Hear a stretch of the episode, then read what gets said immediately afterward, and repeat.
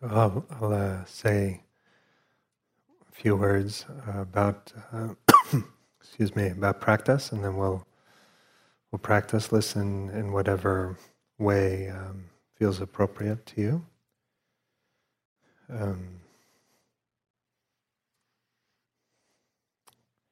so Yogi actually wanted to be here, was on the wait list for this retreat. Um,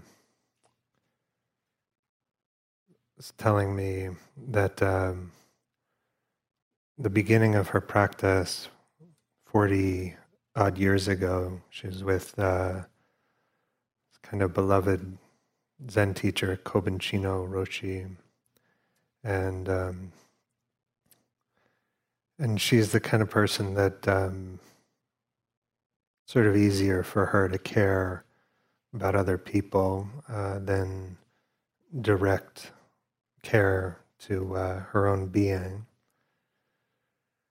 And what she found 40 years ago as she was sitting uh, uh, her, a sesshin, a, a, Zen Zen retreat, intensive practice period over over a week,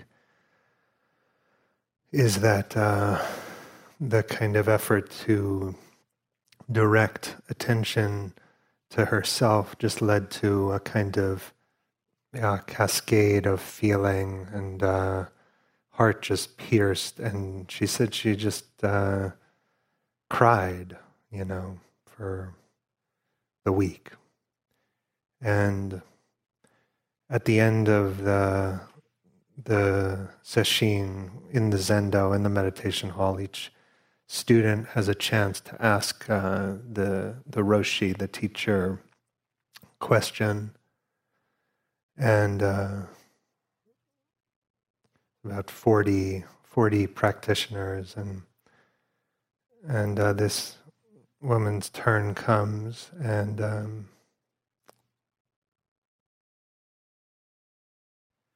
yeah, and she um, very direct, sincere question that no doubt Kobun Chino sensed. So her question was, How do you stop crying? And with that question, Kobun Chino started crying. Said, you, you don't have to stop.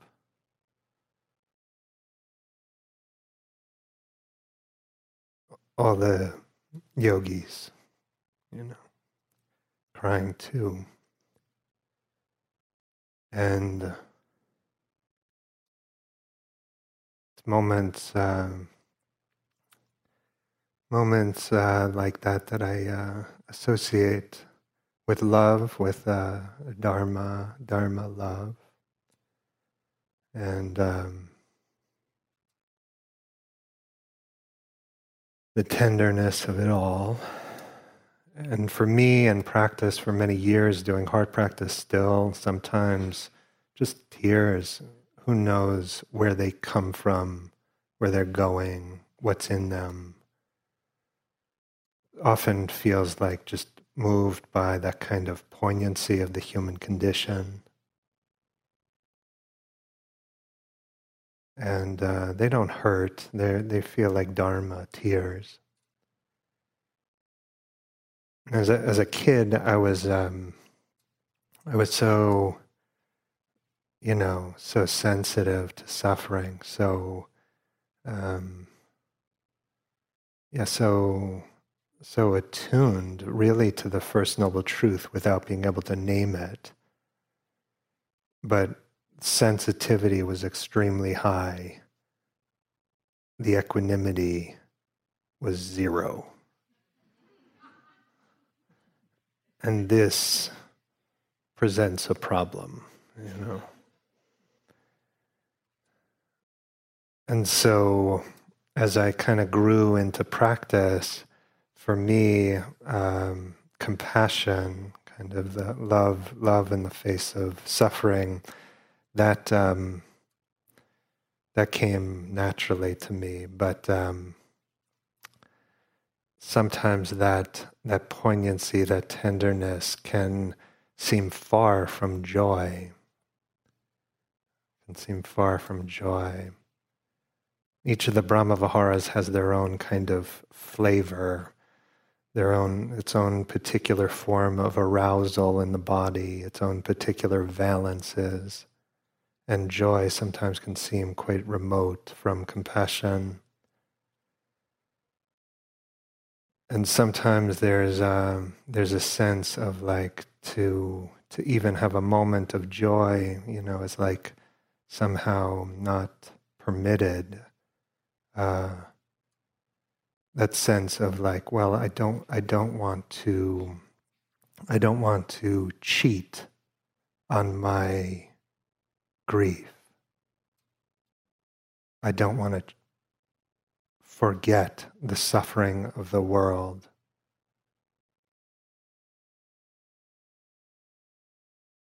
My uh, experience is that one of the, the kind of long term changes in our Dharma practice is that um, the trace of emotion is much shorter. The heart becomes much more flexible and fluid. And we really do not have fidelity to the moment that just passed. In a way, because the mindfulness, the open heartedness is, is deep enough, stable enough, our life is digested on the spot. It doesn't leave egoic traces. And when life does not leave egoic traces, when the last moment does not exactly follow us into this one, we become radically open to a totally new experience. And so a moment of piercing grief, compassion can be followed by a moment of laughter or peace.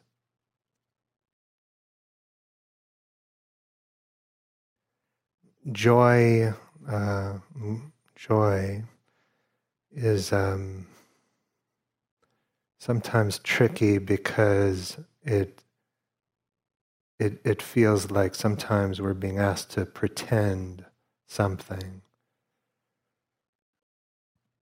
You know, like a uh, like those those pictures where like you kind of force a smile or something. You know, those super awkward pictures, and um,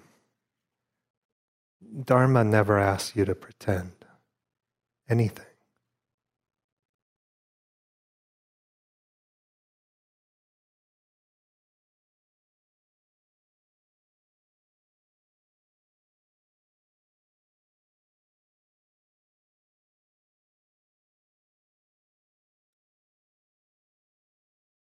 So we don't have to pretend, and we actually don't have to manufacture joy in the house of self. It's more like when we, much of Dharma practice takes this structure, we deconstruct the obstacles to it, and then it's there as if waiting for us all along.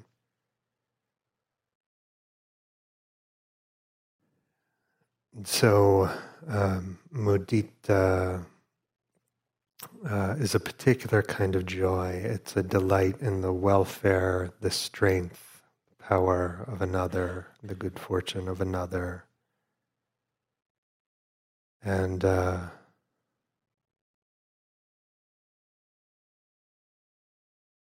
we, we deconstruct what blocks it. Uh, most centrally, comparing and envy. The essayist was saying of the, the seven deadly sins lust, gluttony, greed, laziness, wrath, pride, and envy. Said of the seven deadly sins, only envy is no fun at all.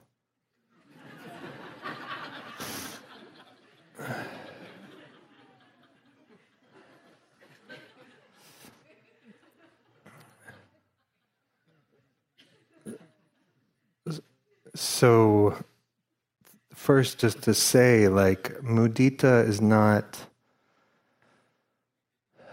um, it's not it's not a like a public policy or something. It's not it's not ignoring the maldistribution of wealth. It's not ignoring the depth of our obligation to those around the world um, it's not that it's uh, working with our own uh, contraction and clinging and freedom. And uh, envy, comparing that whole movement of the mind is so exquisitely painful. And the, the Buddha said, it's not, it's not that uh, we let go of better than and worse than and come to equal to. The whole gesture of comparison brings a burden of dukkha. We must actually step out of the whole realm of measurement. And yet we know social social uh, comparisons they form the kind of basis for our self definition. We define ourself through comparison. We build the self through relative measurement. I'm like this, you're like that. I'm better than, less, worse than, equal to, all of that. And so what envy actually does is it is it helps illuminate the architecture of self-view. It's not incidental what we become envious of. It's only in the realm of our own egoic identification that is fertile ground for envy. And so, what we take as the kind of sacred ground of ourself, this can be investigated in the shadow of our envy, in the ways in which it's hard to have mudita, it's hard to rejoice in the welfare of another. And in the end, envy really just highlights the insanity of egoic life. It's desperation and confusion, the dead end of building a kind of house of self on this idea or that. The, the ego will never be secure enough, it will never have enough it tolerates no goodness outside of itself. We do not have to live that way.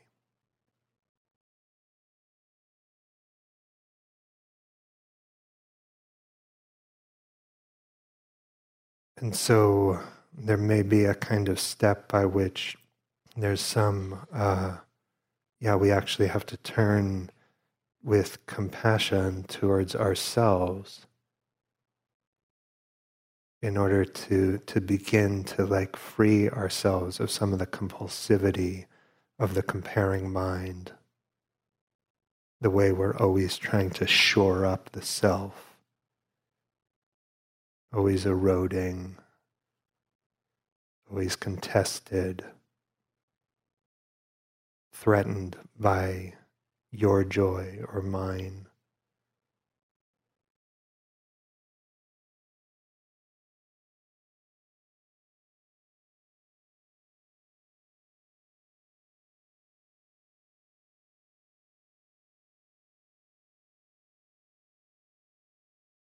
Let us uh, let us put this down now.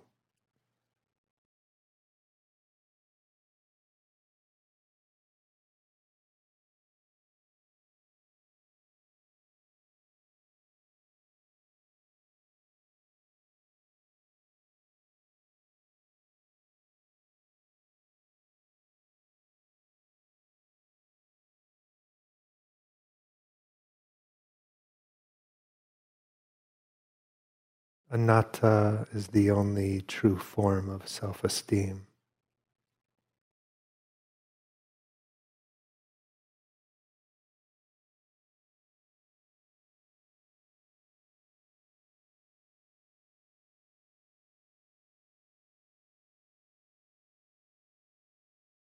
as we begin to drain the kind of the charge from some of our self-definition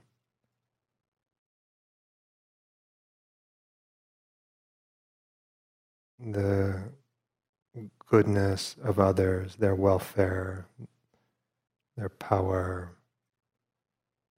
beauty,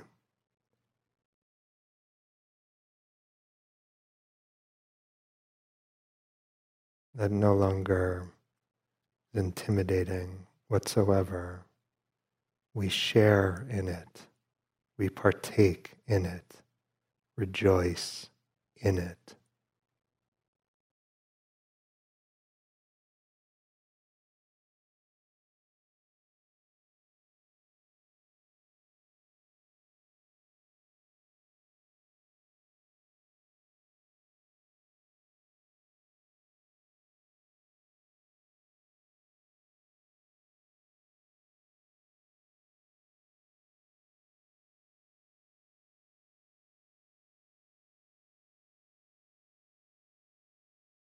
Maybe we begin with uh, someone for whom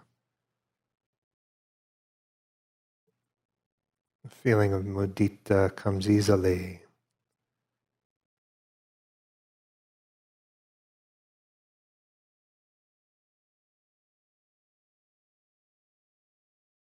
We feel so totally on their team.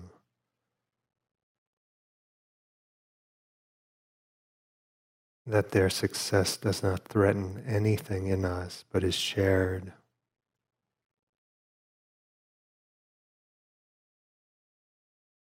So just calling this person to mind.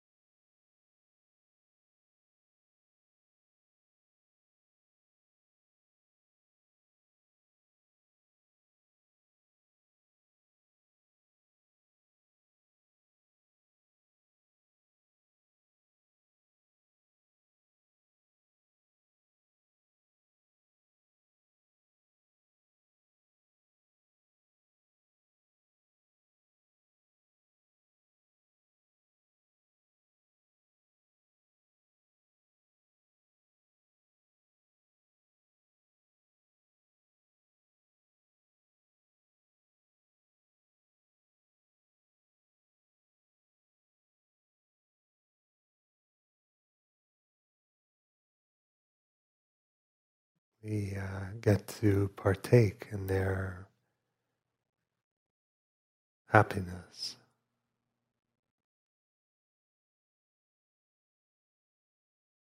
don't even really care whether it's theirs or mine. We partake in it.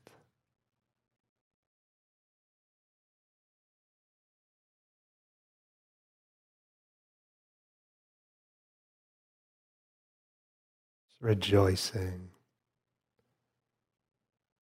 their good fortune.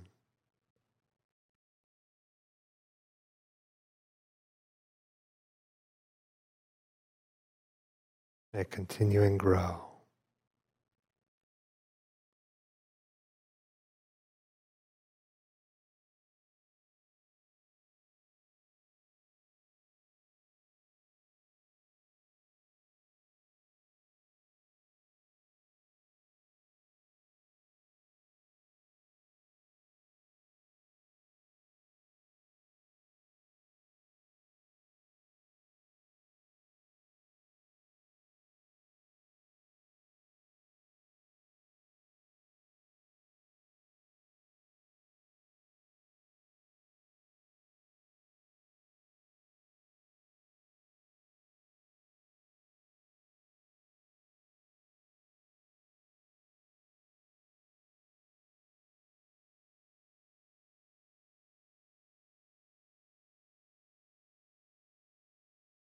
May, uh, may your happiness flourish.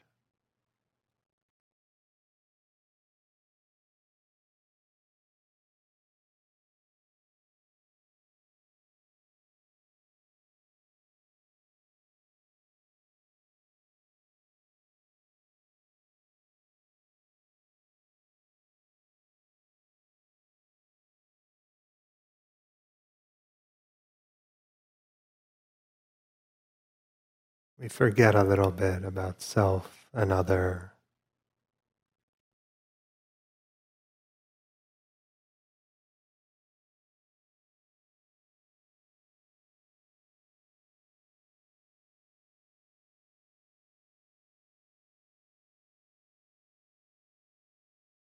May you continue to flourish.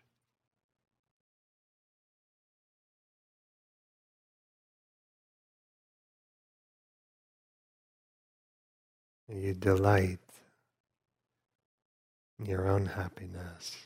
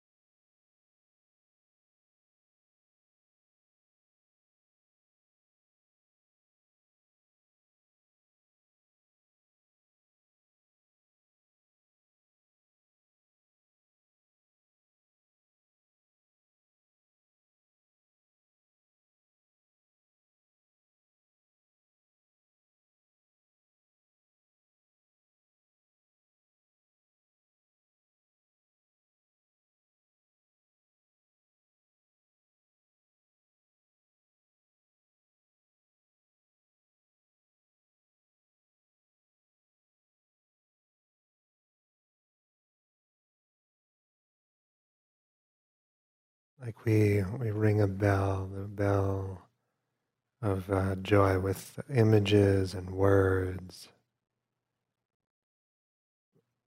memories and wishes. We ring the bell and then we listen to the reverberations of that bell in our body. Maybe something like joy radiating from our heart center.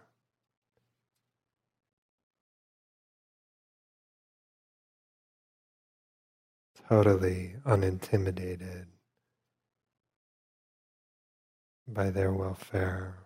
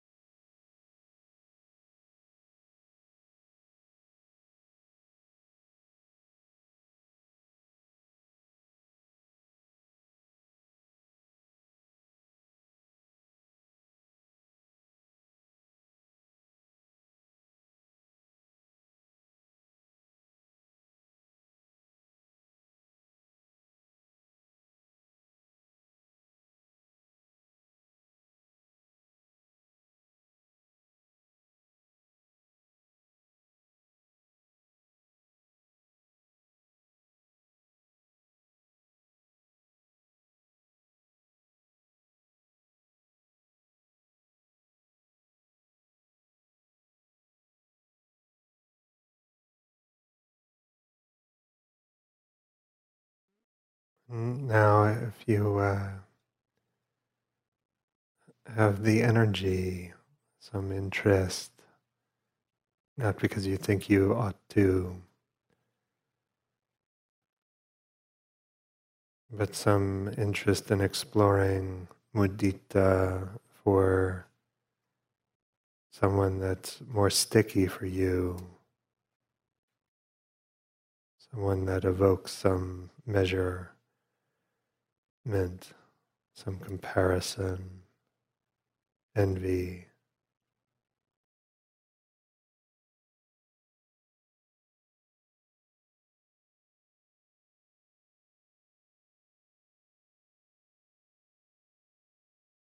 Just notice patiently the contraction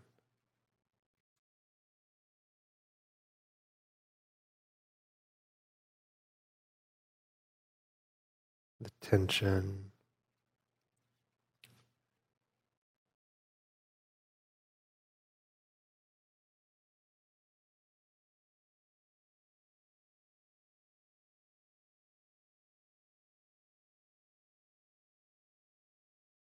That's the signpost of self.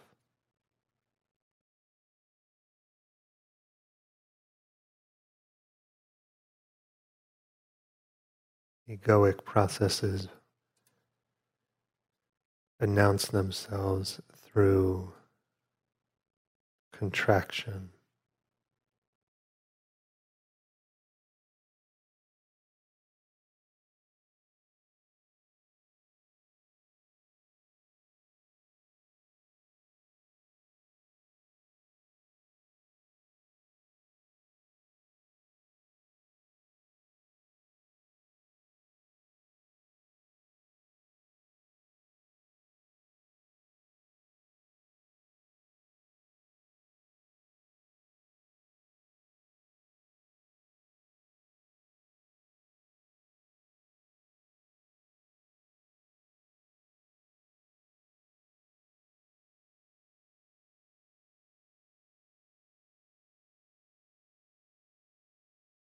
Let the envy, the contraction, let that uh,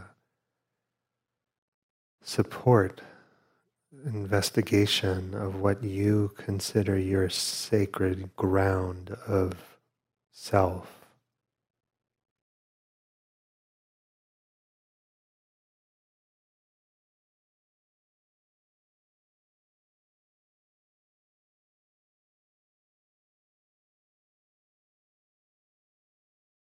The whole cauldron of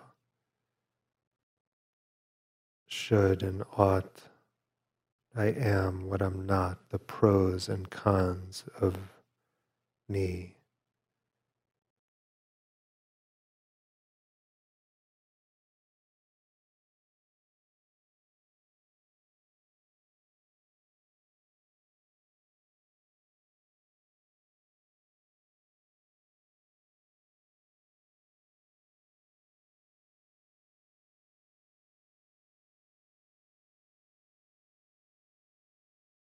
Just soften.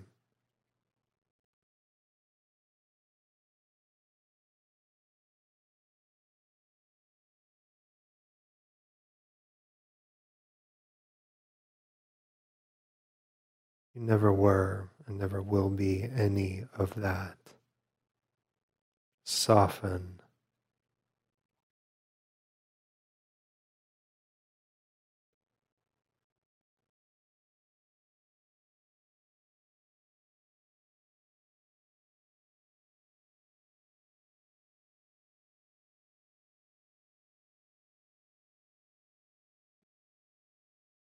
Your worth was never in question in the first place.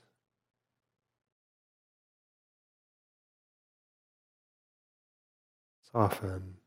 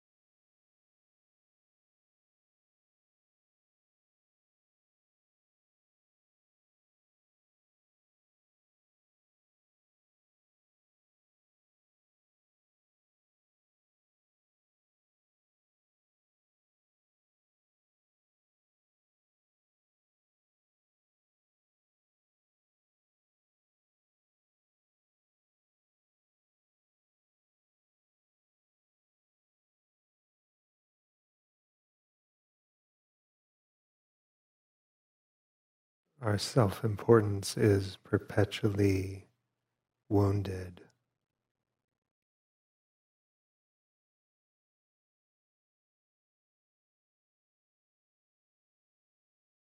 And so we soften, we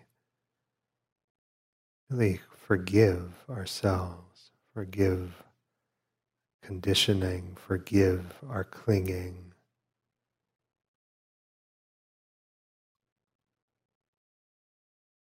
And then our heart is freed up to really enjoy the other, their welfare.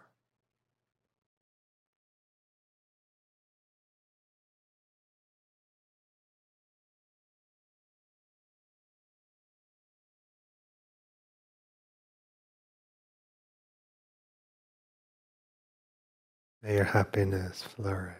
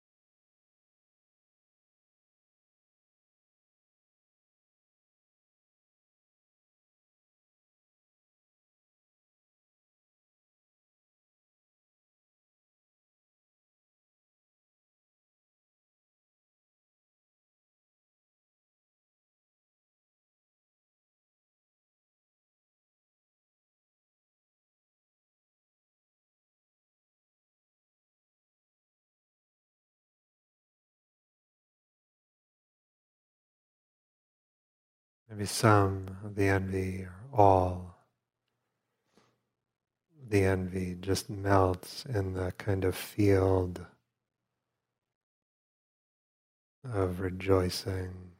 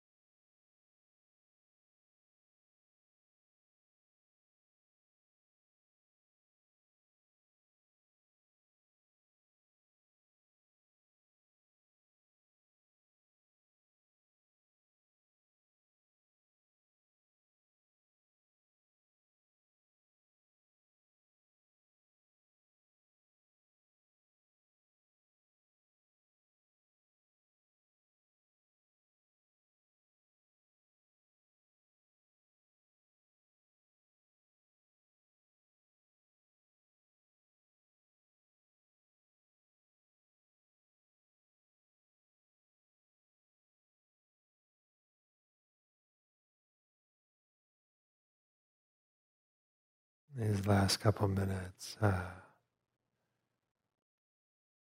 directing some care to uh, to yourself.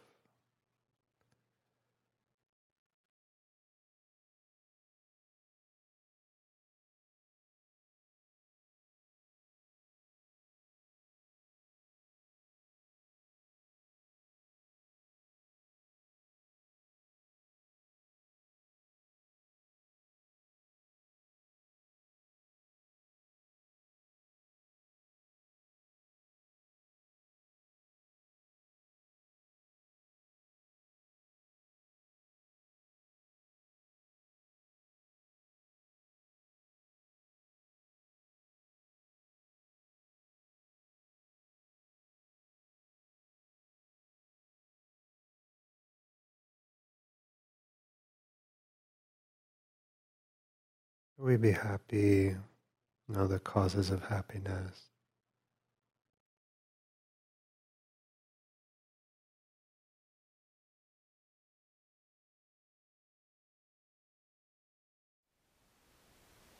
Thank you for listening. To learn how you can support the teachers and Dharma Seed, please visit dharmaseed.org slash donate.